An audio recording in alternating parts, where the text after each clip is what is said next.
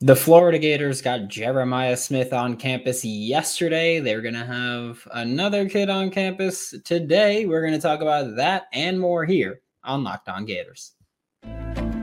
You are Locked On Gators, your daily podcast on the Florida Gators. Part of the Locked On Podcast Network, your team every day.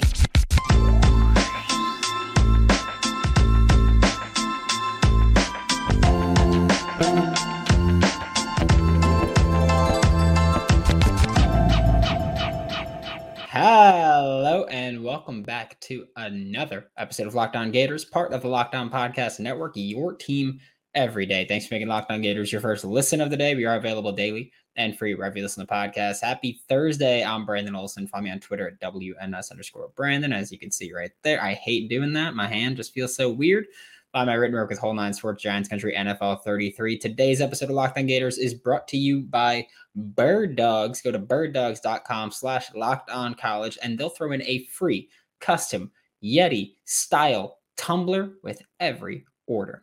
Joining me now for Locked On Gators, as he basically always does now, is Brian Smith, Locked On's recruiting insider. He's all throughout the Locked On College channel. And this is what your third time this week on, on Locked On Gators. So I think that there is correct. There we go. Yeah, 60% of the time this week uh, you're here, but we are talking about someone who hasn't been here too much in Jeremiah Smith, where on campus at the time of recording this, right now in Gainesville, uh, for a camp that they're running. And really, that obviously, of course, send Gators fans into he's gonna be a Gator right now. That just they they just can't too big for their bridges. Too much, too many good things happened, and now they think every good thing is going to happen. That, that's Ooh, be careful. Be careful. that, that's that's how they're doing it now. Um, but when you look at these camps, how much stock really goes into these camps? How much can players really help or hurt themselves? And how much time do coaches really even get to work with and coach up? Because I feel like you've spent so much time talking about, you know, the mentality of recruits like that's something that you can't really tell until they're on campus. I feel like this is maybe one of your best chances if you try to coach them up and see how they receive that. But yeah, how much stock even goes into these? It depends on the kid. Like somebody like Jeremiah is going to get different kinds of attention because he had an offer already. He's arguably the best player in the country. I mean, you, you can pull him to the side and have different conversations. And if he wants to stay longer, it's pretty much he does what he wants. So it's not really a part of your question, but it's just a completely different segment. Like a top 50 kid, you have to spend extra time with him. Either that or you're probably not going to be employed long. I mean, it's how you lose is to fail at recruiting. It's the most important thing you do. I would say 80% of college football now is recruiting. And that includes the portal. But the rosters change so fast. If you don't keep up with the times and the things to do, you are dead in the water. So the Gators have done a good job, obviously, here lately. Uh, I mean, what is it? Nine kids that got committed. I think it's nine during just this month alone. So Jeremiah is back on campus. It can't hurt. He's been there before. I mean, how could it go wrong at this point? Because he's uh, he's comfortable, or he wouldn't have come back. That's the first thing you need to remember. They're going to maybe work. Maybe that's what he wanted to see too. How does the receiver room work together? How does the receiver staff work with the you know all the other coaches, I don't know. But I, I know him well enough to understand that he's very serious about his craft. My guess is he wants to see what it's like to work with Gonzalez one on one. That's just my gut. But most kids, they don't get a lot of individual time. The coaches don't have time for it.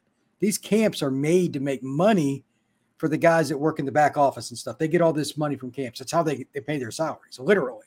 So that's what it's really for. The recruiting's the bonus, it's not the priority. Yeah, uh, I'd imagine that Billy Gonzalez is spending a ton of time with Jeremiah Smith right now. And you know, look, if Jeremiah Smith is there and he's like, "Hey, I want to see how Billy Gonzalez works with me one on one," I feel good about that as a Gators fan because I, I just trust Billy Gonzalez as a developer. We can talk about recruiting as a whole other thing, but as a developer, I think Billy Gonzalez is pretty good at receiver. But another big thing that made Jeremiah Smith make Twitter waves this week uh, canceled a Penn State visit and is visiting Miami this weekend. And that, that leads me to ask two questions, but I'll, I'll start off with one.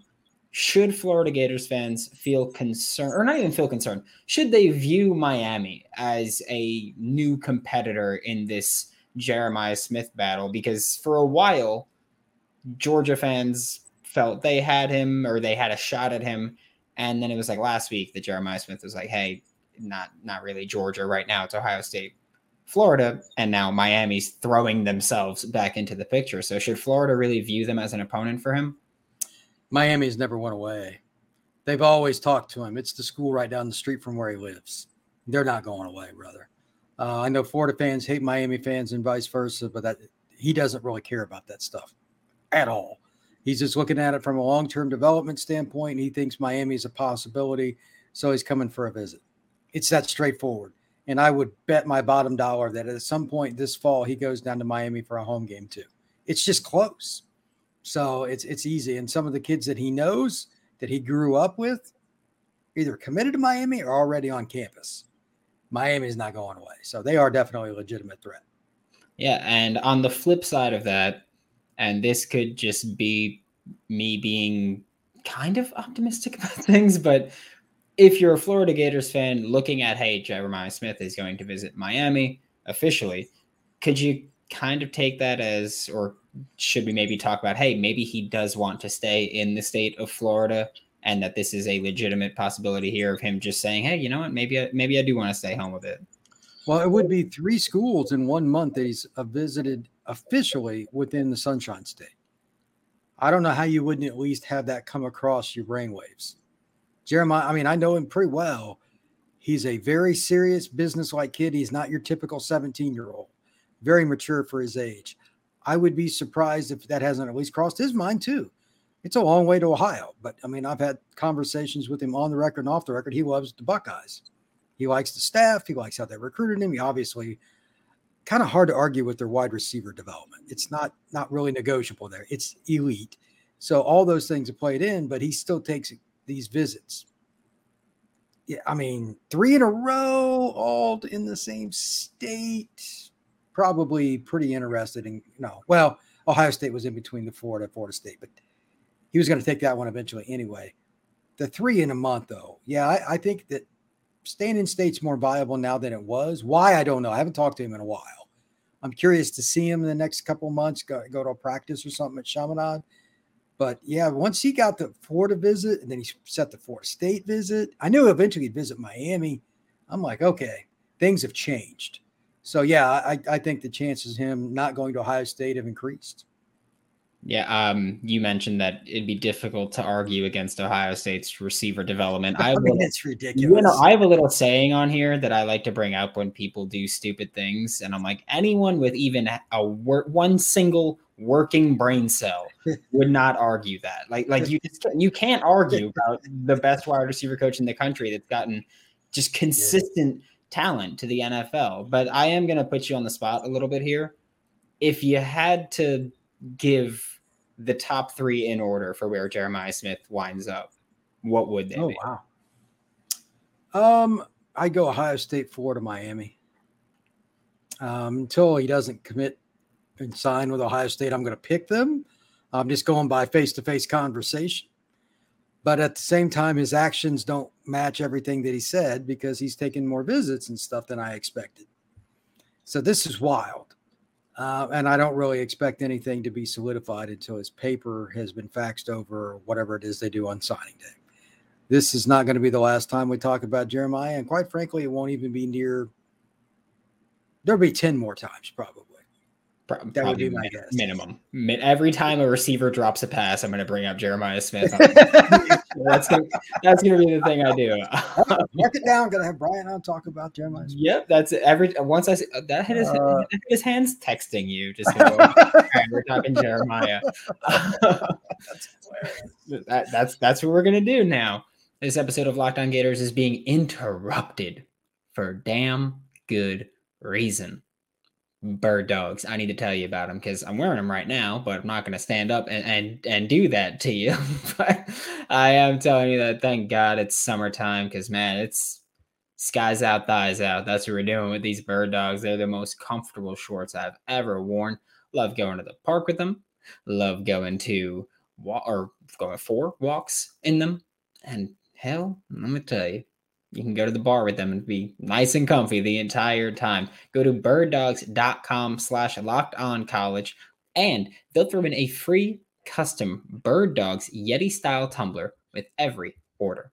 On the flip side of things, literally flip side of the field, defensively, Florida's picked up a little bit of steam with Teddy Foster. He said, you know, picking up that Florida offer was huge for him. He felt like he was very overlooked by schools in the state of Florida. And so, Florida being one of those schools felt great for him, obviously. But I, I did want to say he's he's not very experienced. He didn't start playing until his sophomore year. Great athlete, size.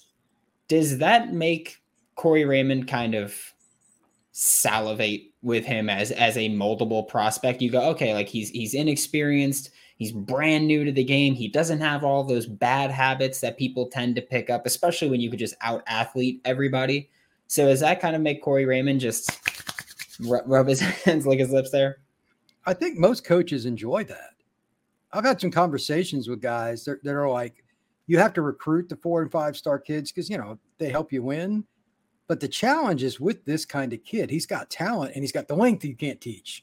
That's something you need. You got to have what kind of piece of clay are you working with here? All right, this is a big piece of clay. He's he's shown the film, but he doesn't play against the top. You know, he's not going against Jeremiah. Like they're not playing Shama, and if they did, that would be an ugly, ugly game. Uh, Cardinal Mooney's not on that level, but he has a chance once he gets to the next level. Like numerous kids from the state of Florida, UF, especially in Spurrier's day, they used to take a lot of kids from small towns like North Florida. I'm like, where the hell is that at? and they would uh, look, no, no lie here. Spurrier and his staff knew what they were doing. Two years later, like, oh yeah, I remember that guy. Mm-hmm. He's really good now. That's what this is. It's the challenge. If you can't take kids like this and develop them, how good a coach are you really? Raymond took some guys like that when he was at LSU that were kind of from the sticks of the bayou, and they ended up going to the NFL draft. This is the same kind of deal, but this kid's probably a little more refined off the field and stuff. At Cardinal Mooney's a great high school. It's easier to work with that kid. He's probably pretty happy about it. I think he could play corner or safety. Raymond's, if I remember right, he's coaching the whole secondary now, isn't he? So this is a big box to work with. This is fun. This is how you can win games. You can find this kid that nobody else really wanted early, and they were the first school in the state of Florida to really go after him. It's ironic it was UF too, and now Miami's trying to get him on camp. Like everybody's going, oh wait a minute, it's hilarious because this always happens. Once one of the big schools offer, the other schools come to. it's fun. Yeah, yeah. Suddenly they love him. So, suddenly, exactly. Suddenly Miami and Florida State are going to be like, dude, we've been watching you for years now. it's just incredible. Um, you mentioned Corey Raymond coaching the entire secondary. How much of that really helps with someone like Teddy Foster or like you know Justin Denson, where you can play multiple spots, you're long, you're an athlete. But for Corey Raymond, he has full control over that secondary, so he can just freely move you throughout. Where let's say last year, you know, Corey Raymond, Patrick Toney, you kind of had two people had to be on the same page here. Where now it's just one mind working that secondary. As long as the defensive coordinator signs off on it, and of course you would talk with him about, hey, what do you think the best options are here? Of course, your depth chart changes with injuries too. If you don't have flexible pieces that at least short term can help you in a pinch, you're not going to win much in the SEC. Guys are going to get banged up, bro. It, it's going to happen. So your corner might have to move to free safety or vice versa. And that's just the way it is. That's another reason that guys like Corey want length. They know that it's not an easy game, man. There's going to be days that it's look, they're just good. We need we need some help here. We need this size. So yeah, I think that it'll play to a strength because you can try him out at different spots in his freshman year and maybe he, you know, maybe he's a scout team guy. I, I have no idea. It'll it'll play itself out. But you're going to try him at those different things, and whatever it is that it works out, Corey's going to be involved with it. Then he can fix his recruiting for the next class and the next class. You get a pattern. That's important. Yeah, and Florida. I mean, talking about Teddy Foster, Florida's taken a solid deal of players where eh, we hear, you know, they're developmental athletes is what we'll call them along your offensive line. You've got three of them right there. You've got some in, at linebacker with the Darius Hayes is a great athlete who he's going to play linebacker or edge. Teddy Foster could play corner or safety, and and you've kind of got that throughout this recruiting class. How, how do you feel about that strategy where you're taking a lot of these guys, and I mean you still have some blue chip players, but you're, you're bringing in a lot of developmental pieces it's okay as long as you believe in your staff and you believe in your evaluations. If you don't, it's pretty simple. You're going to get fired. I mean, this is the SEC. You have to win. They're doing this even though they have got a top five class right now. What does that tell you? That means they know what pieces they want, they know the scheme they want to run. Napier and his staff have kind of figured it out, and now they're just going out to get their guys. They don't care what I think or On3, etc. You know, they well to a certain degree, they don't want to throwing them under the rug either. That's the other thing. They, they only want us to write positive things too. Coaches are very thin skinned guys usually, but it's you've got to believe in what you do, man. If you like the kid from Cardinal Mooney better than some kid that's ranked higher, well, damn it, then go go recruit it, and that's what they've done. I love that. Napier did the same thing. Now you got to remember, at one point he was a part of Clemson's back office and all that they do recruiting way different than most schools and obviously have been very successful at it. There's no doubt he's taken part of what Dabo has done, and he was also in Nick Saban's office. I trust his judgment a little better than most when it comes to taking some three star kid from the sticks of Mississippi or Florida or something. He's been around the block. Yeah. Also important to note that uh, as you were talking, I realized I was like, all these developmental players are at positions where you feel pretty good. Like if Teddy Foster comes in, you have Corey Raymond developing him. Your offensive line, you've got Rob Sale, Darnell Stapleton developing them along at linebacker. Jay Bateman, you feel pretty good about what he can do. His biggest negative before this year was recruiting, and well, he, he's kind of answered that one a little bit. So Florida's doing it at positions where they have good developers. Um, but they they have another strategy that they're using this season that could work out, could not, but it, it's one of those things where college football is changing, recruiting is changing. Florida's we'll say rumored with with a little wink there. Uh, they're looking to take 20 to 22 high school kids somewhere in that range and then attack the rest in the portal after this year, use the rest of those scholarships for that. How do you kind of feel about that approach in an now ever changing college football world? You got to have a baseline. It's, it's called setting the board. Georgia, USC, Notre Dame, Florida, doesn't matter the school. You got to have a board. Here's our pecking order. But there's also a problem with that. Your pecking order in the NFL draft, you get to pick who you want. In college, the kids get to pick who they want and when they want. So it's really hard, man. Um, some of the kids you thought you were going to get, you won't, and vice versa. And then it comes down to that timing factor. If you've got a spot where you need more numbers, D line, for instance, like they needed some D linemen in this class and they went out, they've obviously done well there they were fortunate to get those guys to make decisions early because even if they'd have missed on a couple of those kids, they would have had time to go out and do something. That is not always the case, but they figured it out and they've got them and, and they got them committed to UF too. And it's an incredible run they're still on. I think that they're going to be okay as long as they have their plan. And at the end, like if you wanted 22 and an elite player like Jeremiah wants to come on signing day, look, it's you know, the secretary takes that phone call, she has the right to give that scholarship. okay, you know what I mean? Like if Jeremiah called the front desk, she's I'll go ahead and speak for Napier. She's allowed to go ahead and give out that. It's just how it works. You got to make room for elite players. So unless it's just a fly by night kid at the end, you might question the 22 is probably a soft number. Yeah. Um, I mean, let, let's say hypothetically they do want to keep that, you know, 22 ish range some guys are going to be left out. One guy that I again I don't know this for a fact, but one guy that I think might have missed his opportunity is someone that I am a big fan of, Chris Jones. I know you're also a big fan of him. Yes. With Florida, you've just got so many linebackers now because you've got Adarius Hayes, you've got Miles Graham, you've got Aaron Chiles, you've got Jamonta Waller is like thought of as edge linebacker, Adarius Hayes is thought of as edge linebacker. Chris Jones has been talked of as edge linebacker possibility. So, I mean, with I feel like he might have lost that spot, but really, what goes into that? Because yes, if Jeremiah Smith comes calling, then you go. But Again, secretary, go ahead and make the phone call. You know what I mean? Yeah. Billy, we got another one. Yeah, but but as Florida, how do you kind of like where do you draw the line for someone like Chris Jones? Again, I've I, I would take him in a heartbeat. I, I think he's a great player, but might have missed that opportunity. Oftentimes, it depends on your scheme situation. Florida, if they're going to run multiple types of fronts, odd and even, then it's different. Like if you're talking about running some three four and different things like that, linebacker becomes more of a need. Are they going to use more of that? They're going to use more three three five. They have to answer that internally because it changes your linebacker board. And you also got to figure out like Hayes is one of the biggest enigmas to project in the country. I think he should play edge long term, and I've even talked to him about it. But that doesn't mean Florida thinks that. And it may be something that he's changed his mind about.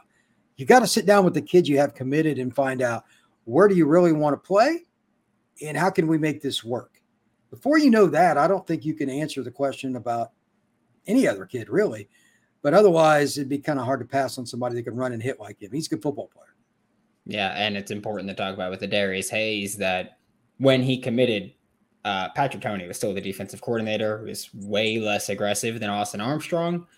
Now you've got Austin Armstrong, and when when Adarius Hayes committed, he said, "Hey, they're they're showing me Ventrell Miller film.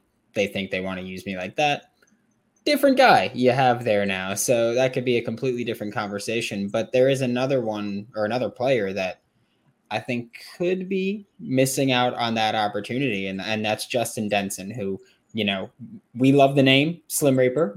We, we've said that that we love that, but I feel like Justin Denson and, and Teddy Foster are kind of competing for that raw, long, athletic DB spot right now, and again, this is working under the hypothetical that Florida still wants to take roughly 22 kids if Teddy Foster commits before Justin Denson does on July 1st, do, do, you really cut ties with Denson there or what happens? I think that's a combination. Um, he could play safety. And because Corey's involved with the secondary overall, there might be a look at that. He might even tell him that he wants to see him play some more. Being that he's from Rhode Island does not help his cause here. That's my one concern looking at it from Denson's perspective but if you're Raymond, you only got so many spots like everybody else on the staff. You got to cut bait at some point. What is it and when is it? I, I, don't know. It's hard to turn down six two guys though, man. Um, it depends who wants to come first. Maybe maybe you take the Florida kid instead. I don't know. That one's hard. I don't like turning down any DBs that are six two. I'd, I'd be curious to be in that meeting room when they had that discussion, but it, it's valid. You can only have so many guys on scholarship and 85 for a roster. Yeah, uh, as we're having this conversation, I'm just increasingly grateful that I never tried to become a coach because I, I would not be able to make the decision. I'd be like, yeah, give me all of the six two athletic DBs. Just just every one of them can come to Gainesville if they want, but not my call. I just get to criticize them, so that's fun. Thank you so much, Brian, this is Brian Smith, Locked On's recruiting insider. Catch him all throughout the Locked On College channel. He does do more shows other than just Locked On Gators, but yeah, he's he's a frequent flyer here. But thank you so much, Brian.